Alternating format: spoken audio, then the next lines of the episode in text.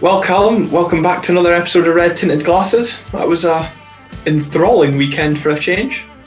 Very, very exciting. Very good weekend. Great Aberdeen victory. Newcastle United won, and the mighty Miami Heat won the basketball as well. What more could you ask for? I know we need to get rid of that American nonsense off your timeline. I mean, I have to deal with Formula One and line of duty stuff, so it's only fair I put some bad stuff out there. And when Bam Adebayo hits a game-winning shot, 107, 107 against the Brooklyn Nets, do you expect me to not tweet about it? A buzzer beater. Come on. To be fair, it's quite easy to just just mute or unfollow without having, if you don't like what you see. Um, and hopefully, we're going to continue to like what we see from Stephen Glass as his era got well underway as the Dons continue their march to the Scottish Cup. Well, we're through. That's exciting, isn't it? I know it was it was a whirlwind of a game. Um, I was thoroughly entertained for once. Uh, I definitely did like what I saw. And if people at home are liking what they see, oh, this is just flowing off the tongue. Make sure to leave a like on the video and subscribe as well while you're here, so you not to miss out in future. Yeah, definitely. And, you know, we did like what we saw by um, still staying in the cup. And it's fair to say, as we've touched on there, we were entertained for a first time in a long time. But there was, you know, spells of turgid football. But, you know, you can't expect miracles straight away from a new man. But most important thing when you're in a cup competition is getting through to the next round. And by hook or by crook, we've managed to do it, and we probably rode our luck at times as well. I think it's fair to say we did. It was um, very much, but especially the opening minutes of the game, chaotic. You could tell it was mm. a cup tie. It, was, was podcast. Chaotic. Oh yeah, chaotic, but it was high tempo. It was all over the shop, and I loved it. Very much like this podcast, exactly. Um, but we got through. We got through in the end. That's the absolute main thing, as you said, and that's after three days of Stephen Glass having them on the training pitch. Uh, uh, with going through his routines. So I'm very happy with that. And if it'll get better from here on out, can only be good things. Feeling very positive, Glenn. Yeah, and I'm impressed. You know, you watched obviously the game, but also rewatched the highlights this mm-hmm. morning as well to refresh yourself. So, um, fully prepared for a digest of the game. Um, and you know, the title that I'd gone with to to look back at the game was the old guard proving their worth. Um, mm-hmm. As I think when the the team was announced, there was maybe a bit of a, a surprise by by some that there wasn't maybe youth products included in the starting lineup. He went very much experienced, and you, you can't fault him for that, I guess. I mean, it paid off, um, despite my complaints. Um, yeah. He said, I, know, I wasn't. Was, I wasn't naming yeah. names of people complaining. Mm, no, I don't know what you're talking about. Um, also, thanks for mentioning that I've watched the game and watched highlights now. If I cock up now, I've only myself to blame. Um, yeah. But no, he named the lineup. He said prior to the game he might uh, mix things up. It might be something that we don't expect didn't expect that. I expected more youth to be getting a chance. It went the other way than I thought, mm-hmm. in all honesty. But it paid off. It did pay off. The old guard did pay off and sort of rolled back the years a little bit there, didn't they? Yeah, it was. It was prime time, early doors. Um, McInnes obviously getting his early return to Pittodrie as well through Premier Sports. That was interesting. It was very funny of them to do. They were definitely hoping that we got knocked out in a disastrous fashion, and they didn't get it. Thankfully, uh, no, thankfully not. Yeah, waiting for his little smug face when that happened, but thankfully it didn't happen. No, and I suppose, like you said, the the, the opening exchanges in the game were very much end to end, and Nicky Devlin having a great opportunity to score for Livingston, um, but we actually looked threatening going forward, mm. just as kind of has been the story of our season. The final third very much letting us down. Yeah, we looked good. We created chances, a few in the first half, and um, not only that as well, very energetic in the press as well, which I mm. enjoyed a little bit more. A lot more urgency about the, about the place, which God knows we've needed. Let's be honest. Yeah, and I suppose you know the players have spoken on the the increase in intensity in training. You know, one thing McInnes pr- prided himself on was having a, f- a fit team. So I don't think fitness was ever going to be a concern as the game wore on. But you could certainly see the intensity that's possibly been applied in training, certainly relayed on the pitch um, mm-hmm. throughout throughout not only the ninety minutes but extra time as well. Mm, one percent. I mean, seem to be moving the ball about a bit quicker as well a bit yeah. of a higher tempo, which because we know it's been side to side very boring for years, so it's a bit of a bit mm. more encouraging. Yeah, definitely. Um, I suppose though our, our frustrations did continue in front of goal in the first half, but at the other end of the pitch there was a, a big cause for concern when Joe Lewis went down clutching his, mm. his ribs. It hasn't yet been announced the severity of the injury, whether it's bruising or, or a fracture, but uh, that was definitely a concern at, the, at that stage in the game, wasn't it? Hundred percent. Um, I think it's due to go undergo an X-ray before the Celtic game. But the thing is, with that as well, it's not. It wasn't through anyone's fault, really. Sort of Guthrie and Hope, when sort of tangled, tangled legs, fell into Joe Lewis. Very, mm-hmm. very unfortunate. Um, the fact he carried on, I was quite surprised with initially. Yeah, first place, to be honest, because he was writhing about on the floor, very much clearly in pain. Um, but it was sore, sore, a big sore, sore loss. Hopefully, he's back for the end of the season. In all honesty, um, but Woods did came in, did okay. He wasn't tested too much. Distribution looked decent. Happy enough. Thought we couldn't ask much more from him, really, could we? Uh, yeah, and I suppose he wasn't probably the one thing he was hoping not to have to do was pick the ball out, out of the net with his first touch. But mm. credit to J. Emmanuel Thomas, one for taking full advantage of very slack play from Jonny Hayes, but then linking up quite brilliantly with Scott Pittman and that first touch to, to take it past the defender and slot it home very coolly. We were just very much punished for, for poor defending. Yeah, not to take away from J. Manuel Thomas's goal. Uh, as you said, the link up play with Pittman, very, very good. But J. Manuel Thomas, big lad, great feet. It's the classic, isn't it? But I'm not sure what Jonny Hayes was really trying to do there. Try to no. let the ball out, I guess. But in the replay, it shows that he could. Uh, J. Manuel Thomas actually had his hand on him, so yeah. he didn't know. How did he not know he was there? What did he think was going to happen there? Um, very much punished. Uh, other than his assist, maybe didn't have the best game, but if he wants to roll back the years with that kind of thing going forward, fine by me. I won't mm. complain. We ended up getting through. Positivity for once, Glenn. Yeah, PMA, PMA. Mm-hmm. And I suppose in the in the first half, you know, we did did create chances. Matty Kennedy putting a, a great ball into the box that mm-hmm. Fraser Hornby does connect well with, but I suppose it's a, a save you expect Stryjek to make. Mm-hmm. And then you know we spoke about rolling back the years going forward. Niall McGinn and Jonny Hayes. Niall McGinn winning the ball brilliantly in the middle of the field, breaking forward, but just that final pass just behind Jonny Hayes, it wasn't played into his feet that he could run onto, and that really killed the, the tempo of the move. But other than those kind of opportunities, we didn't really see m- much in terms of clear cut, clear cut chances for Aberdeen. No, on that one specifically though, it was good to see a little bit of bite from Niall McGinn going and winning the ball. Mm. Okay, the the past Jonny's was poor. Um, but it was just good to see a little bit of urgency from him. He's not the fastest man. The pace is gone, let's be honest. Mm-hmm. But it was a little bit urgency, a little bit of creativity. Unfortunate uh, with the ball, but thankfully it didn't prove to cost us too much in the end. Yeah, and I think Niall McGinn certainly rolled back the years and certainly showed mm-hmm. the potential that he still has. Um, albeit, obviously, I don't see him as a regular starter for you know throughout the whole season, but certainly showed maybe given that he's out of contract any potential suitors that are watching what he's he's more than capable of, of doing. But when Livy went 1-0 up did you kind of fear the worst given our poor record of scoring goals so far this season? I was a little bit concerned. Um, I, that's only taking into account what we've been like the rest, yeah, the rest of this season. Not taking into account what we're going to be like under glass. Who knows what that's going to be like? But it's an encouraging sign that the fact we went behind twice, clawed it back twice. Okay, it's against Livingston. No disrespect to them, but we've got a bigger squad, whatever, better squad you could say. Um, but I suppose yeah, encouraging signs. I was very worried though. I won't lie. I thought it was going to be not again mm. capitulation. I thought it was going to mm. happen, or they sit in and we just fail to break them down. Thankfully, yeah. that wasn't the case for me, that was my biggest concern. What you've just said there was Livingston. I, I mean, okay, since they since they beat us at Pittodrie, they haven't won away from home.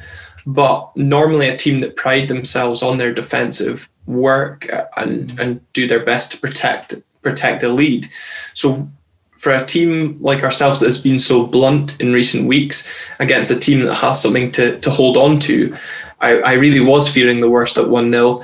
But I think a mixture of surprise in terms of how much we didn't give up and you know exploited gaps down the wing, but I was actually surprised by Livingston's game management in the second half, and it was really the pivotal moment in the game. The one time they ventured forward and did catch us out.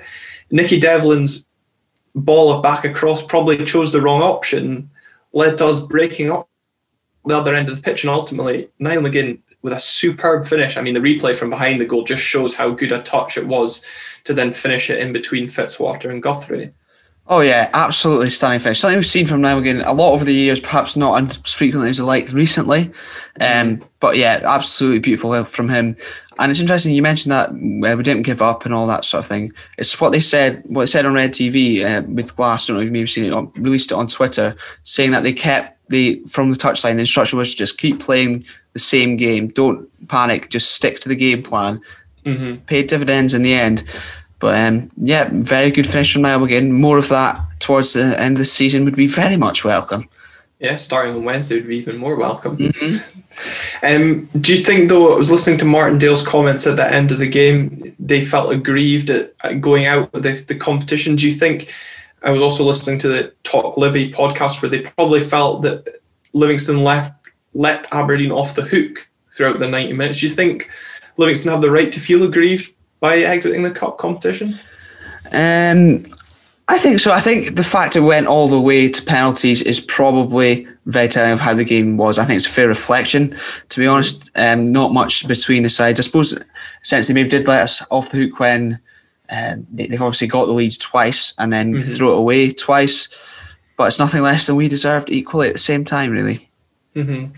Yeah, and I suppose there was the a couple of contentious um, decisions going on. Um, you know, the, the penalty that Livingston got, but equally, I suppose Tommy Hoban lucky to stay on the pitch and not see red for, uh, I think it was very obvious second yellow when when he hauled down. I think it was Pittman or Robinson. Um, uh, in the set in, in extra time, the ball went wide and the referee played advantage. Mm. And you know, I was very surprised. One, he did play advantage, but when when the play stopped, you know, you look at you know, you're you as a Newcastle fan, you look at that mm-hmm. game at the weekend when Newcastle went on to score, he pulls the play back and sends Craig Dawson off. I was very surprised because it was a it was a pretty reckless challenge from Tommy Hoban, who again didn't really cover himself in glory throughout the game on Saturday. It's been an interesting case with Tommy Hoban. I think, yeah, he was lucky that he didn't get pulled back, let alone given the foul in the first place. Um, he seems to look a lot more comfortable on the right side of the sort of three centre halves at the back now that they're in the two, doesn't look so comfortable. And against the big sort of presidents like uh, like J. Emmanuel Thomas as well seems to struggle. Um, mm-hmm. Very curious case. Obviously, his contract up at the end of the season as well. It'll be interesting to see how that develops. See what happens there between now and the end of the season.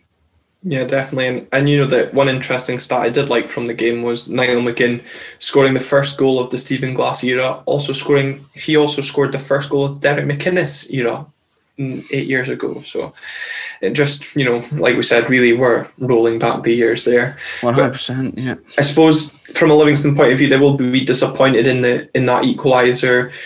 Um, wrong choice, um, failing to pick out an attacker, which would probably killed the game if it had gone 2 0. Mm. But Jon Guthrie kind of just throwing out a leg to try and stop the pass. But I thought I don't know, maybe kind of reading too much into it. I thought our attacking play and, and, set pieces, apart from Lewis Ferguson blasting the ball aimlessly wide from the set piece at the end of the first half, we looked a lot more threatening.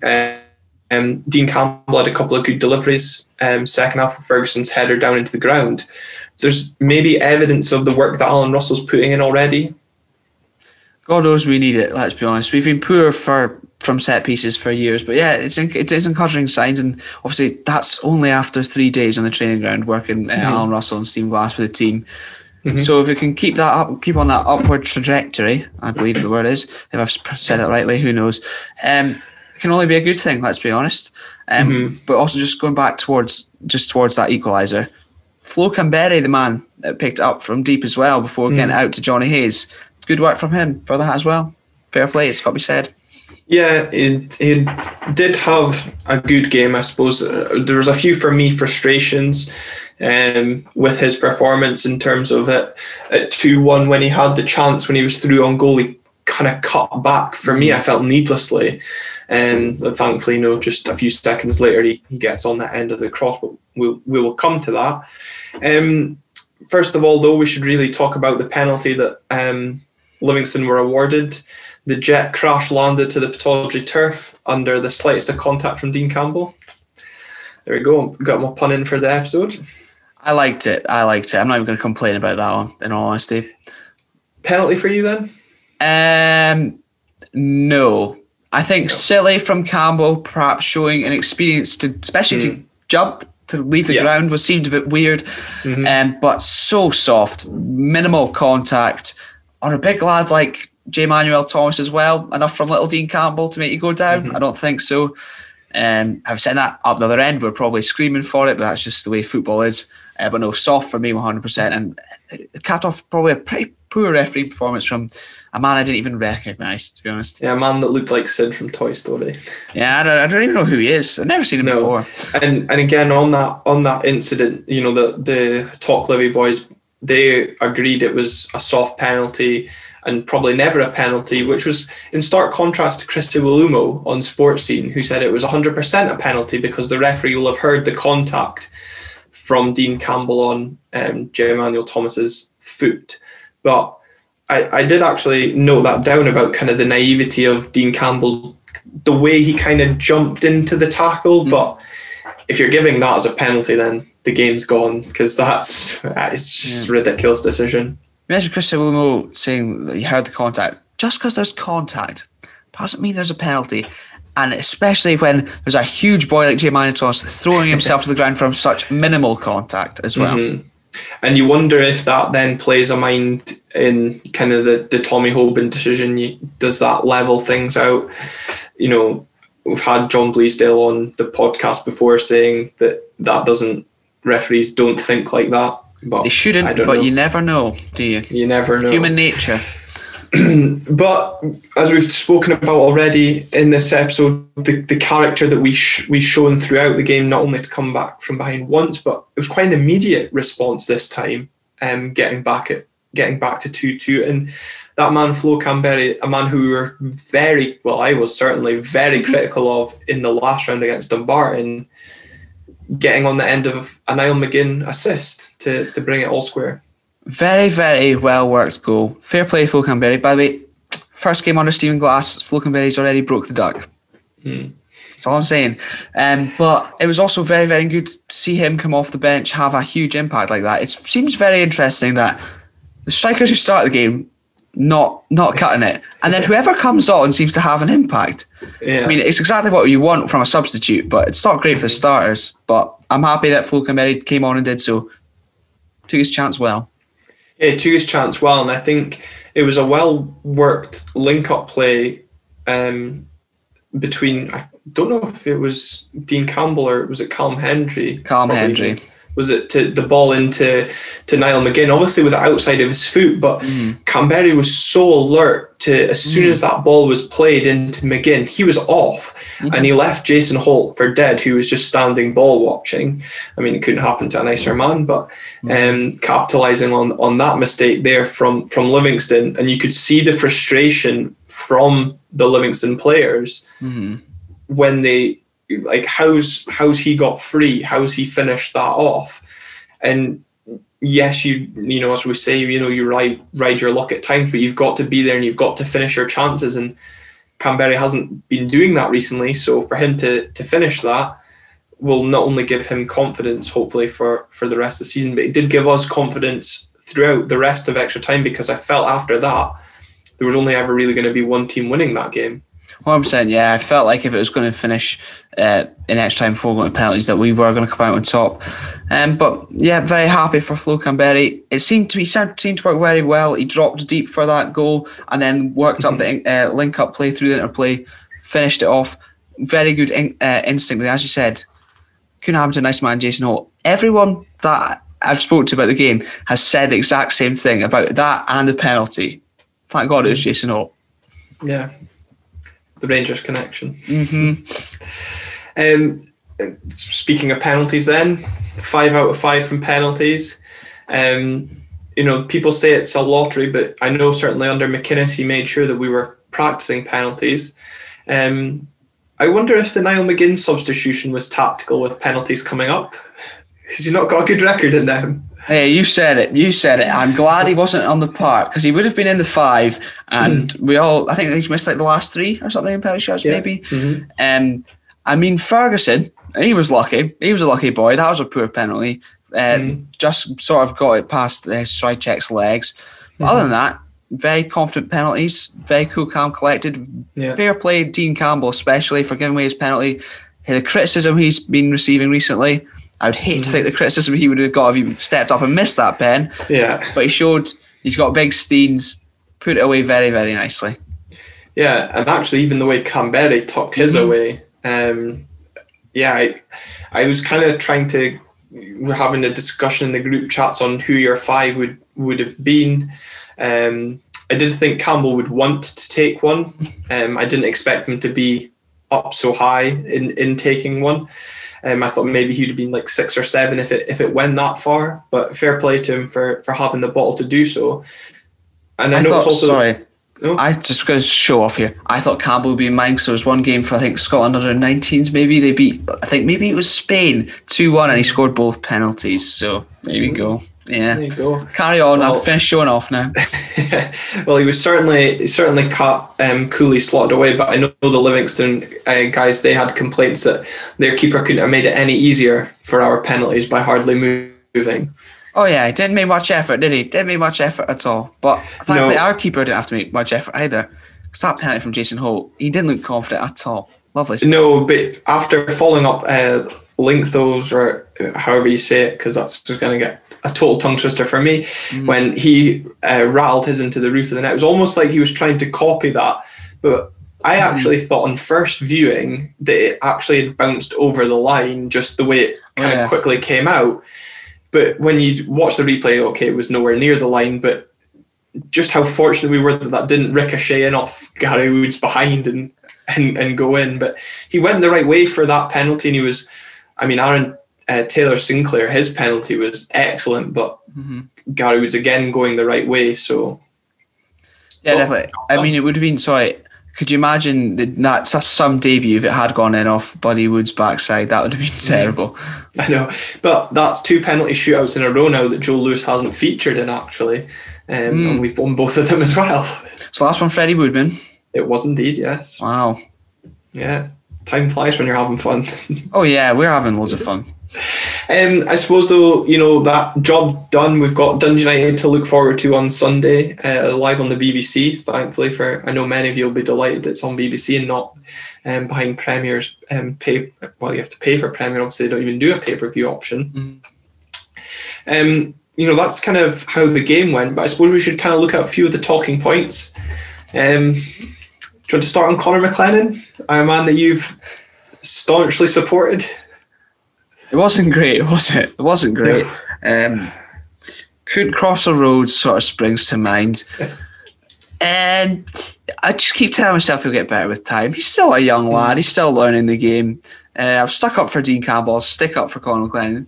Just give him some time. He'll come good. I promise. Stick with yeah, it was Robbie. It was Robbie Hanratty's tweet for me that actually kind of summed him up perfectly. He's he's an exciting but frustrating player to watch because his lack of awareness is excruciating at times. Um, he likes to run he run down rabbit holes, get himself lost. It's you know we've spoken about his brain and his feet not engaging, and I think the way the game was going on Saturday night was he was just the game was passing him by the longer it went on, and we looked so much more effective as soon as he as, as soon as he came off. Probably true, but again, I'll say it.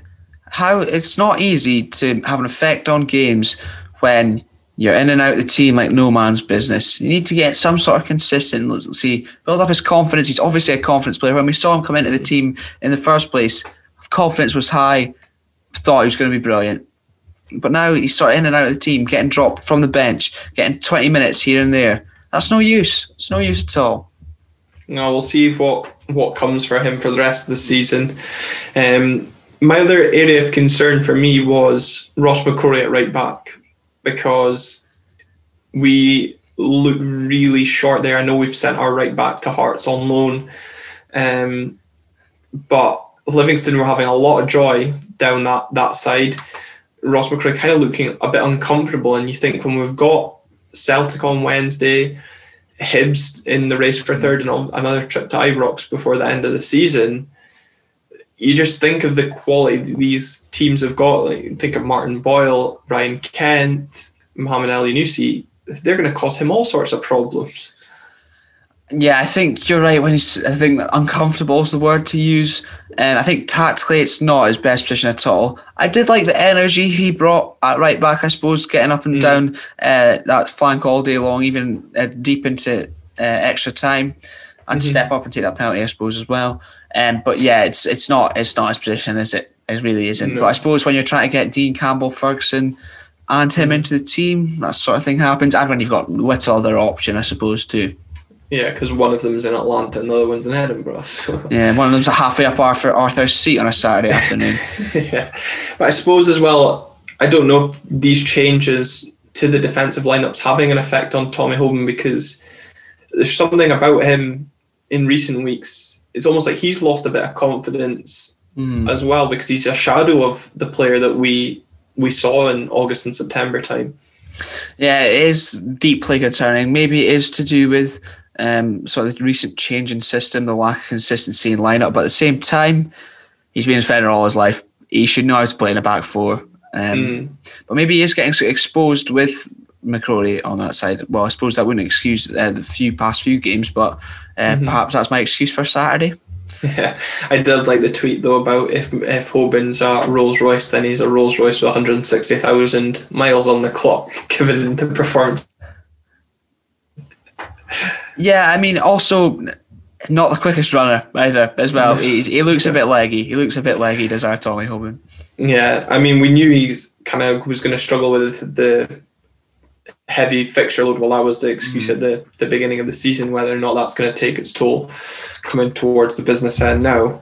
Um, before we preview the midweek clash against Celtic, what what's kind of your overriding feeling after Stephen Glass's first game in charge? Then positives to take. Yeah, I'm excited. I think. Um, as I mentioned, I was actually entertained watching Aberdeen for once, which mm-hmm. is a big change. It's a big change. It's not been enjoyable this season, especially being at home. Um, I think I'm feeling confident about going forward uh, about this sort of attacking brand of football. If, if it does pay off, and we'll see what happens against Celtic if we go with that. Um, I'm buying into it. I feel like I just I feel like I'm buying into it. Uh, he's mm-hmm. saying all the right things too off the park. I think I'm, I think I'm all for it. In all honesty, Glenn, what about you? What are you thinking? Yeah, I mean, there was you're you're right there. There was the excitement that we had for the first time in far too long this mm-hmm. season, with like you said, being stuck at home. But not only did for me it highlighted the work that is still kind of going to be left mm. for him to do in certain areas of the pitch. There we've discussed right back, probably in the forward area as well. You know, good point you made there. It always takes a, a change up top for us to to lead to scoring a goal. But I was also encouraged with only a few days' work that we do seem to kind of have changed some ideas in our attacking play and maybe are going to start posing a bit more threat from set pieces, which you, you look at Alan Russell coming in from there. So excitement certainly for next season um, once they've you know had a full preseason to work under, kind of put their own stamp on the squad. Um, but yeah, definitely positive. Stick obviously still in the cup as well is is the biggest positive. Yeah, exactly, one hundred percent. I think they mentioned the sort of intensity as well that seemed to bring, and like I've mentioned it a few times, just three days as well, mm. and that's sort of we're seeing sort of seeing things paying off as well already. So fingers crossed we can carry on doing so. Um, I'm, I'm, yeah, I'm all for it. I'm all for it. I think this once he gets his own squad in as well, uh, see how the recruitment goes. As you mentioned, up the top end of the park, that will be very, very interesting. Considering we're left mm. essentially strikerless going into next season, that'll be interesting. Um, yeah. But I'm looking forward to it. I'm excited. I'm, I'm feeling very hopeful. Well, hopefully the excitement and hopefulness um, for this season and certainly into next can continue on Wednesday night. And Callum, we're delighted to be joined by Colin Watt of the Football Insomniac podcast to preview Wednesday's game. Colin, welcome back to Red Tinted Glasses. Thanks very much for taking the time to join us again. Yeah, it's good to be back, boys. Yeah, your um, last appearance was certainly well received, so we're delighted for you to take the time in joining us again. Um, it's fair to say the Scottish Cup held mixed results for both of us. Um, Callum, as we've just discussed, you know about the Livingston, um, the victory over them. Will this kind of give us confidence going into Wednesday, Wednesday night's game? Uh, I hope so. I hope so. And whenever I've seen Celtic um, sort of play badly like that, I've thought always thought when we are about to play, I'll say, "Oh, we'll have a go at them. They're not that good as." But I've seen it often enough. They'll take it out on us. That's the problem. That's what I'm worried about. Do you know? What? I think you're. I think you're all right here. I think Celtic's now in that mode where it's like when you go to work and you've only got a couple of days left before you leave for a new job, or you've only got a couple of days before you knock off to go on a two week holiday. And it's like you don't want to start anything new. You're not really that focused. there's, there's, nothing to concentrate on. You're spending 10 minutes getting a coffee, uh, maybe four or five times. That There's absolutely nothing for Celtic to play for now. I honestly think Aberdeen knowing that you've got the battle going on for third place, you guys will be far more up for this game than what we will be in Wednesday. And I'm not anticipating Celtic getting a good result. Well, that was what I was going to ask you, Colin. Obviously, Sunday was a game to forget in what's probably been a season to forget for Celtic as a whole. But I suppose from an Aberdeen point of view, we always see Celtic raise their game um, when they're on this poor run of form, and it always happens to be Aberdeen that bear the brunt. But do you kind of expect that? You know, we touched on before recording, this will be the first season since 2010 that Celtic won't have won anything. Mm-hmm. Just just how how do Celtic come into this game then? I mean, there was almost that sort of right kind of wave of confidence that Celtic were on for that period after Neil Lennon departed. We're sitting kind of going, well, what what would have happened if he'd left earlier? If Kennedy had maybe taken the team from mm-hmm. January to the end of the season, would it have been closer? Would we have maybe given people a game? But then watching that game on Sunday, it was almost as if they, they didn't turn up. The mm-hmm. four basically mega chances to score I mean, it wasn't as if they were difficult. They weren't half chances. They were full blown chances to put the ball in the back of the net, and they couldn't take it. Kennedy couldn't make subs that would change the game. You look at the squad, and I could go through the squad, and when I did, I'm looking at potentially maybe five players out of that 20 man squad that's going to be at Celtic next season. Mm-hmm. So, coming up against you guys on Wednesday night, I'm sitting going, who are we actually going to play here? Who actually mm-hmm. wants to turn up between now and the end of the season? You've got players that have got their mind on the Euros. You've got players that are already looking at their next club, and you've got players that just kind of want to go. Well, I've been through this season. That's the restriction season a wee bit. I quite fancy going on holiday. so uh, it's going to be difficult for Kennedy to get the players kind of revved up for this game. Obviously, there is a bit of rivalry between Celtic and Aberdeen. It's been like that for a number of years now. Uh, I guess are we going to call it the Scott Brown Derby as of next season? Is that the way it's going to go? We could do, yeah. um, but no, it's. I think some players will be playing for the future, others will be playing for their future elsewhere, and I just don't know how much Celtic's going to raise their game for this. And Aberdeen need the points more, and you've got to expect that Stephen Glass will put his team out there knowing what happened at the weekend and say, look, these boys are here for the taking. Yeah, it's, it's an interesting way to look at it, Callum, and I, I suppose that's kind of a fair point. We have something to play for, and do you think with a new manager, we've got the confidence um, of coming behind twice at the weekend and then going on to get the victory? Can we use that? And as Colin says, you know, we need the points can we use that on Wednesday against a, a Celtic side severely lacking in confidence? I certainly hope so. We got the result I was needed over the weekend. That was obviously was the most important thing: get through the next round. Um, the players will know what's at stake in this mm-hmm. game. I'm sure Stephen Glass will make sure of that. And if we do play this exciting attacking brand of football that he's been mentioning, and we do have a go at Celtic, a fragile Celtic side, particularly down mm-hmm. the wings. Let's be honest. Mm-hmm. We've got every chance. This, our, this season as a whole has been our best chance. I've got Celtic in years. We've not seen it yet. Is he the man to let make it happen? I hope so. Yeah, barring the 3 3 at Pittodrie, where we did have a go but ultimately fell short in getting the win.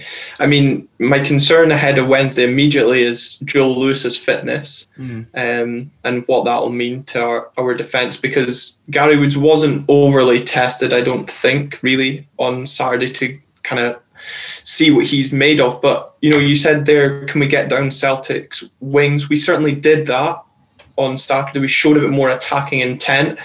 Hopefully, we can we can build on that. Maybe a couple of training sessions and, and see what that leads to.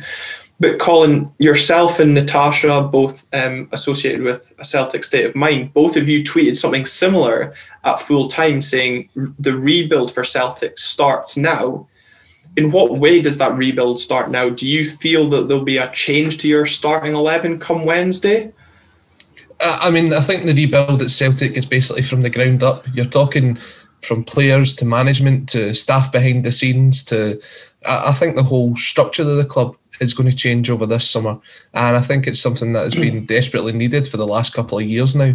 Um, we've seen it already today. Dominic McKay comes in, um, been given his guided tour by Peter Lawwell today, we believe. so he's probably sitting down having a couple of biscuits watching this later on. Yeah. Um, but no, I think that there could be a couple of changes to the side on uh, Wednesday night. I think you've got to take a look at players that are definitely going to be there next season, just to see what kind of value you've got in them, um, and see if it's worth kind of looking to move them on or worth keeping them in the side. There's other players that could potentially just have their loan deals cancelled tomorrow, and not a lot of Celtic fans would care. Mm-hmm. Um, Diego Laxalt's performance against Rangers at the weekend was was shambolic to say the least. I, I think it was a big surprise to see him start over Greg Taylor. Um, and I'd expect Taylor to to get his jersey back for the game on Wednesday night. Um, when I look at the team, I'm, I'm, going to kind of give a predicted team. Whether this is the team that Celtic pick or not, I don't know. But I can see us going with Barkas and goal, Anthony Ralston at right back, Welsh and Ajer at centre half with Greg Taylor, Soro Brown, Forrest, Turnbull, Johnston, and Griffiths. So that's wow. the team I could maybe see coming up against Aberdeen Wednesday some really wholesale change. And I suppose for a player like Greg Taylor, like you said, you know, fighting for the Euros, he's probably looking at that, you know, maybe just to, to get into the squad at least. I suppose his position of left back's very well covered in the well, national team. But you say that, but I mean, you take a look at this Super League that's just been announced, mm. and maybe mm-hmm. Robertson and Tierney won't qualify for the Scotland squad this summer. Yeah, very true. And I suppose while there's maybe question marks surrounding Kieran Tierney's fitness as well, uh, obviously with, with the knee injury picked up. But there's one name that I was surprised, um, Cam, I don't know if you picked up on it, Scott Brown starting. I wasn't sure if we would maybe see him, as you know, Colin said, in this potential Scott Brown derby match. that would be very, very interesting. We'll, we'd see how that goes, but mentioning Diego Laxalt, by the way. Sorry, I know you mentioned the Super League. How's, how's that man on the books at AC Milan? There's not a chance he's going to be playing the Super League for them. But um, I think I think that yeah, it would be interesting. Scott Brown plays, um, see how he does. Obviously, didn't have the best of games over the weekend. He got sent to the shops a couple of times by Ryan Ryan Kent. Um, it's a very just a very interesting saga, and that would just be another twist in the tail, wouldn't it? Yeah, and I think you know it'd be interesting if that predicted lineup that you've given Colin does kind of bear fruit because it's it's a young side, but also kind of looking from an Aberdeen point of view with players out of contract. It's a Celtic team that would have something to prove. You look mm-hmm. at Leigh Griffiths, who's not obviously had many minutes this season. Transfer speculation obviously has been rife around him as well. So uh, even in, in defence, you know, Welsh has been impressive when he, he's filled in. Ralston's probably not lived up to his potential after laughing in Neymar's face. it's just be it's kind of like you said, it's got for Celtic a end of season feel to it, yep. and for Aberdeen a game with with importance. And certainly, if we can pick up three points, it, it very much keeps the race for third alive, Callum. And we all know the importance that that's going to have come the end of the season, um, with the potential for guaranteed group stage in Europe, whatever that's going to look like. Who knows what competition it could be in by that time, honestly. But yeah, it, it, our games to be coming thick and fast now, and with ever increasing importance, really at this stage, uh, absolutely huge. But the thing is, the feeling around Celtic fans seems to be, from what I can gather from Colin, especially. How we sort of felt a couple of weeks ago, sort of apathy, just like get this season done now, mm-hmm. get it done, get it out of the way. Whereas now we're up for it. It's interesting. Yeah, when you take a look at sorry, Glenn, I think when you take a look at it as well, Hibs are playing Livingston on Wednesday night, and if Livingston play anything, I mean, I think they played better against Aberdeen at the weekend than what they did against Celtic the week before. Mm-hmm. But Hibs will be looking at that as a chance to pick up the three points. And if Aberdeen don't pick up the three points, you're left with a gap of seven points with only nine to play for. You guys have still got to play Hibs and Rangers. It's, it just makes it that bit even more difficult. So uh, you've got to look at this game to say, well, Celtic are coming in to it, they're, they're kind of down, they've got nothing to play for. You've got to give it everything. Mm-hmm. It might play into Celtic's hands that we've not got to try and break down 10 men, as what happened against Livingston a couple of weeks ago. But you've got to take that risk because the reward, if it comes through, is definitely more worth it than not having a go at all. Mm-hmm. Yeah, hundred percent, and I think that would be the biggest frustration for us, and, and it has been many times when we've faced Celtic is is not having a go, and I think as you said with the points difference, even the goal difference just now probably is an extra point for Hibs. Mm-hmm. So for me, this is really a must win if we want to keep any faint, and I, I do still believe it is a faint hope um, of third place alive. But you know we haven't beaten Celtic in our in our last thirteen games with one nil nil draw um, in there, conceding 25 in those 13 games. So stopping Celtic from scoring is going to have to be of big importance. And, and Callum, if Joe Lewis doesn't play, how big a loss will that be for us? Could be a huge loss. Joe Lewis not playing. We know what he's capable of um, between the sticks. Gary Woods came in, did okay, didn't have, wasn't tested too much. His distribution though did look pretty good, but uh, try to keep a lid on Celtic's attacking uh, players would be huge.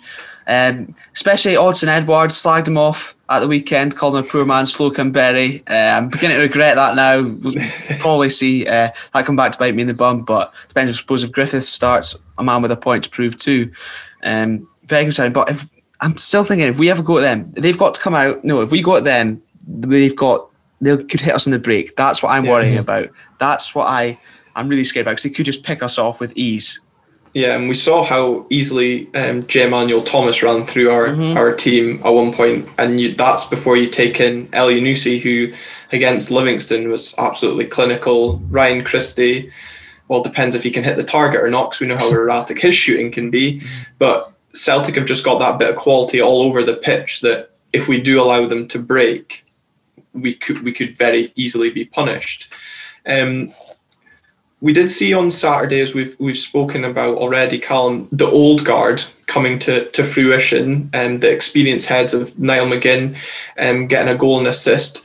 How crucial do you think they'll be in this game? Um, Niall McGinn, a player that I always question against Celtic whether he's fully committed. has been anonymous over the years, but if he does want to sort of keep up the same sort of form um, as he did over the weekend, that would be very much welcome, especially after we've maybe not been that complimentary of him on this show. Likewise, Jonny Hayes uh, putting a bit of performance also against his former club too. Uh, it'll be interesting, but the experience could prove vital because the rest of the squad is pretty young team. Got the uh, youngsters been bleeding them in, and um, their experience could be vital.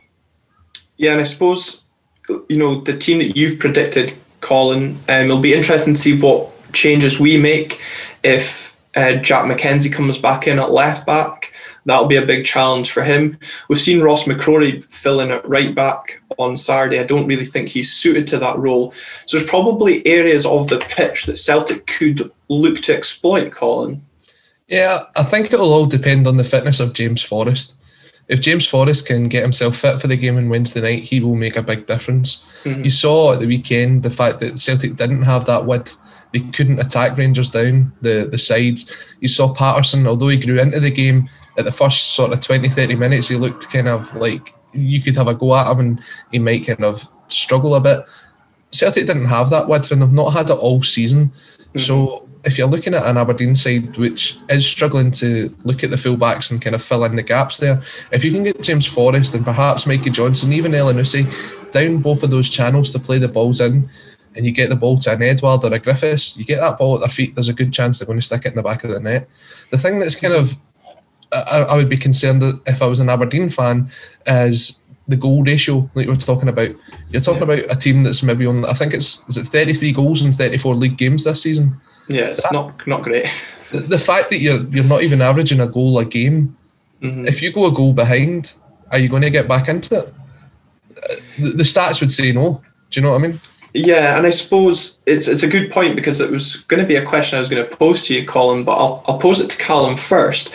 Given that we went behind not once but twice on on Saturday, do you think that will help us if we were to go behind against Celtic? You know, we've got that confidence, uh, and we know we can get back, but psychologically against an opposition that we've previously struggled exactly what I was thinking. It does it must give that sort of belief that we can come from behind, a bit of mental toughness there.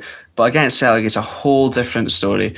Given the amount of time, given the quality they have, first of all, and the amount yeah. of times over the years we have gone to go behind and completely crumbled, it's worrying. But they've got to put that behind them now. And yeah, and I think for me, if you look at kind of the chances that Livingston kind of missed or didn't capitalize on, that's not the sort of chances you can give up to a team of Celtic because Livingston maybe missed three or four of them. Celtic might miss one or 2 mm-hmm. There's a higher percentage of the quality of players that Celtic have, like you said, like Leigh Griffiths, Edouard, even Mikey Johnston on his day. They've just got that little bit of quality that can that can punish punish teams. So, Colin, my question for you was going to be: given the record that Celtic have over Aberdeen, after Sunday's disappointment, are we almost the perfect opposition for you to come up against? I guess in normal situations it would be um, because you do both sides, the teams, the players raise their games. Mm-hmm. You always see it. I mean, Aberdeen could be on a 10 game losing streak. Come to Celtic Park and it would be a fantastic game because it would be end to end and it would be really mm-hmm. close. And it's the same with Celtic as well. Um, the problem I think with Celtic at the minute is, as I said earlier, they're almost in holiday mode. The the mm. season's done. There's nothing to play for. Can they actually be bothered to raise their game to get up to that level that's going to be required to to defeat Aberdeen? That's the bit I'm not sure about, and that's where I think the changes would need to come in to freshen it up to give guys that are maybe looking to get spots in the Euro squad, like Taylor, like Forrest, a chance to hmm. impress. Mm. Um, guys like Soro, who's maybe playing for his future. Scott Brown's probably got a point to prove that he's still switched on at Celtic, even though he's going to be playing for Aberdeen next season. Mm-hmm. There's a lot of players there that are probably playing for the future in the team that I've predicted. I don't know if that'll be the team that yeah. plays. What you do have to look at is the last time Celtic were in this scenario, um, when we came up against Aberdeen, we lost that was the game. That was the game. Mm-hmm. Was it mm-hmm. That scored the yeah, winner? Considine one 0 yeah. So uh, all it, it, just it does show you that if Celtic switch off, Aberdeen have the ability to do it. So I, am concerned about the game on Wednesday. Mm-hmm. Get to Wednesday, I might be a bit more confident when I see the team line come out. Um, yeah. But but right now, and I don't even know if I'll be able to see it. I, I hear it's on Red TV, twelve ninety nine on Red TV. Yeah, um, pay per view package out there, obviously free to those of you that are Aberdeen season ticket holders um, as well. Um, you can send me a login, Glenn. Yeah, we'll do. That's fine. I'll just do a Zoom. We can we can screen share it. We'll go live during the game. Ah, that'd be a good idea. Um, it's interesting though you bring up that that Considine game, which was I, I think actually was our last victory over Celtic, because in that game we needed to win to secure second place. And obviously, Rangers had that roller coaster game at Easter Road. But it, likewise, this is going to be a game where a win will help us reach potentially third place. So, and I think for us as well, we're still learning what Stephen Glass is going to bring to the side, what his tactics are going to be. So, Callum, I don't know about you, but it's probably still I'm so used to McInnes's setting off mm-hmm. Celtic that I, I can't really get too excited about the prospect of taking Celtic on. Yeah, I mean, it will. Uh, we obviously don't know what's to come, but if we do have a go at them, it will take a bit of getting used to, won't it? Um, and mm-hmm. but we saw. I, I was entertained from the game against Livingston, which I've not been mm-hmm. entertained for a long time. That's after three days uh, on the training pitch with Stephen Glass. So we can only hope yeah. for a little bit better with a little bit more time. But uh, still, there is that apprehension just from the past couple of years. Just it's just natural, to be honest. Yeah, and just the the amount of hurt that Celtic have inflicted in years and years of. cup finals alone, let alone league, as we were discussing before before recording. Um, that that league under Ronnie Deila as well. Um, now you, we've touched on Scott Brown. Um, whilst we've got you, Colin, it would be rude not to kind of hear a Celtic opinion on the whole Scott Brown saga. Mm-hmm. Obviously, ending his 14 years at the club and, and joining Aberdeen as a, a player coach. Were you surprised Celtic kind of didn't pu- push the boat out to keep him? I think Scott Brown falls into the same scenario as the sort of Jonny Hayes, the Craig Gordon of last season now, as we look at it, um, where Celtic had this idea of probably just offering them a one year contract with a reduced amount of wages, whereas both of those players took the stability. I think has Hayes got a three year deal at Aberdeen? Is it two years, so, three yeah, years? I think it was, is it? I thought it was two. Well, we've got no idea. Thanks, guys. Um, no, but e- either way, um, it's the stability of having that extra period on your contract. Mm-hmm. Um, and that opportunity at Aberdeen to get into a coaching role, I, guess he'll be the assistant coach to Stephen Glass there at Aberdeen. Yeah. Um, whilst having that influence of being on the park, whether he'll take the captain's role, I don't know what your guys' thoughts would be on that. Um, but definitely, I mean, when you take if you take the whole idea that it's Scott Brown out of the equation, if you're offered a player that's won ten league titles, all these trophies, he's captained his country and his club. Um, he's coming to the end of his career, but he's still got something to offer the side, considering the amount of games that he's played for us this season.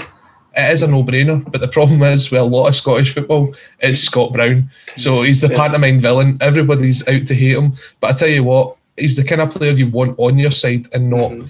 um, playing against. So I think Aberdeen fans, although at first will kind of be like, ah, Scott Brown, they've got this history. Once they see the performances he puts in, he's 90 minutes committed on the part to the team he's playing for.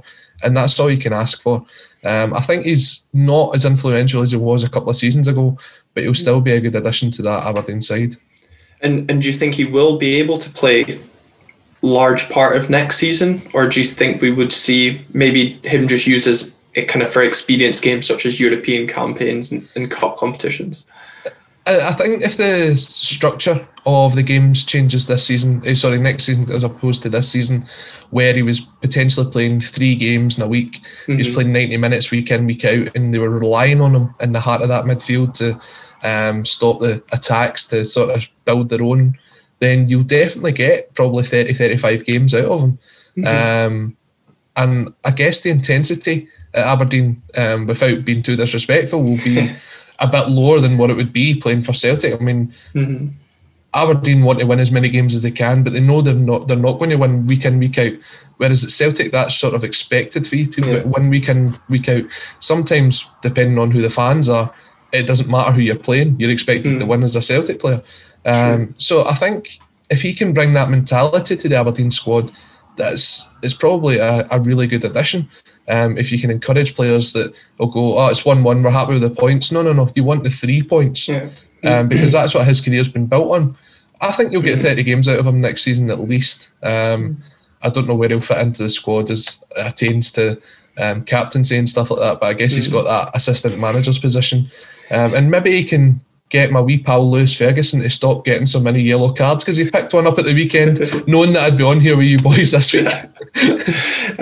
and I think, Callum, that's that's kind of interesting to hear. You know, we've discussed it once once the news kind of kind of came out was the mentality and having a mm-hmm. Scott Brown mentality throughout the whole team because there has been question marks over our midfield being too soft, mm-hmm. um, and how, how much that will that will help. And I also think he'll be a big benefit to the likes of Dean Campbell in developing his career um, throughout. But on the captaincy, do you think he'll be captain next season?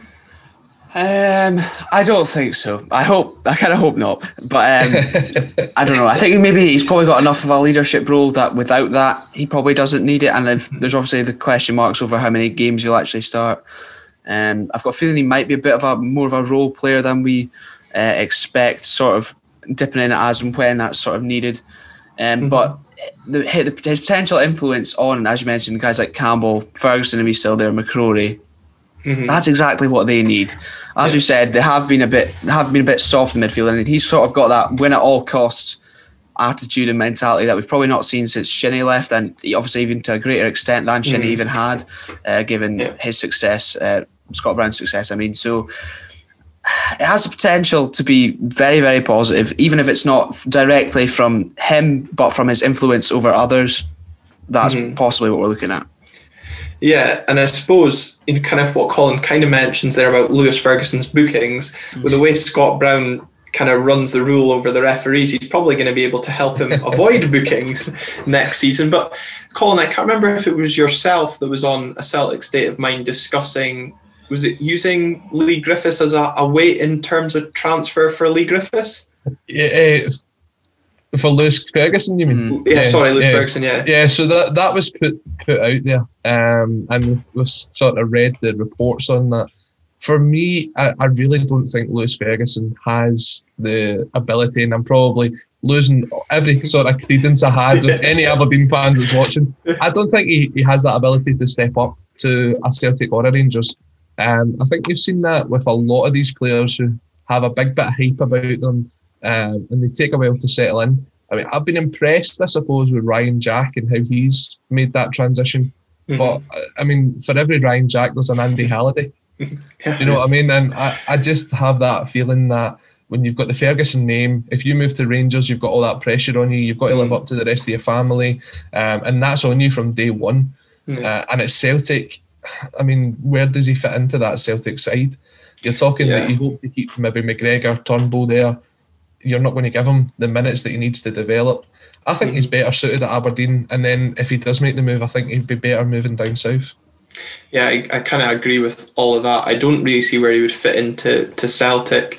Um, I, I, do see what you're saying about Ryan Jack. Know is a sensitive subject for many Aberdeen fans, but I do think he'll be a big loss for Scotland at the Euros. Uh, I know yeah. many will disagree with that just purely because of who he is. But if you look at kind of the role he's filled for Scotland, I know Natasha said that hopefully that would see David Turnbull kind of step up for a place, but Turnbull doesn't have the role that Ryan Jack does. No. Um, so we're kind of missing a defensive minded midfielder. But on Leigh Griffiths, do you think he'll still be at Celtic next season? I don't think so. No. I think his time has came. I believe he's he's out of contract in the summer as well. So that's a potential freebie for a lot of teams to come in and to snap him up. We were speaking before we came on there about the, the season he scored 40 goals that basically was the difference between Celtic and Aberdeen. Mm-hmm. But that's that's five years ago. That yeah. pro, that's the last time I've really seen a Leigh Griffiths that was completely um, firing, inspiring, banging in the goals. He's just not got mm. to that level. Um, I know Callum, you mentioned the, the two goals against England, and everybody will look back to that. But that was was that not his first two goals for his country as well? Yeah. So it, it does show that you're either getting a fantastic striker that knows where the back of the net is, or you're getting someone who his career's just kind of not hit the heights that it really should have. Mm-hmm. Um, and he's been a fantastic servant to Celtic. He's got over 100 goals. If he wants to extend his career, I think it would be out with Celtic because he'd be a bit of a bit part player, which he has been for the last couple of seasons. Mm-hmm. I suppose, Callum, looking at who we've now got on the coaching staff, Alan Russell, who's worked with the likes of Harry Kane, Marcus Rashford, and, and whatnot, maybe having someone like him on board would appeal if Leigh Griffiths does choose to leave Celtic it might make us an attractive option. Obviously, he'll have his friend Scott Brown at the club as well. I, I just feel with having Russell on board, we we've got that sort of appeal to that area of the pitch which we have lacked in massively this season. 100% got a very, very good CV, Alan Russell, given the people he's worked with. Um, and also Leigh Griffiths, 100% I'd take him at Aberdeen. He's clinical. That's what we've missed that probably since Adam Rooney left. And even then, mm-hmm. Leigh Griffiths on his day, obviously far more capable than Adam Rooney in terms of footballing sense. Um, would definitely take it 100% and also a move away from the central belt for him could be good. It could be what he mm-hmm. needs to, you know, maybe get things going again, away from that sort of pressure, sort of fishbowl that is Glasgow, where it's all eyes on Celtic and mm-hmm. Rangers kind of thing. Mm-hmm. Fingers am crossed. I, right in, am I right in saying that Ferguson's the top scorer this season with eight goals? Yeah, you are. Yes. And I don't think he's scored since like November as well, or something like that. Ridiculous. Yeah, that, October.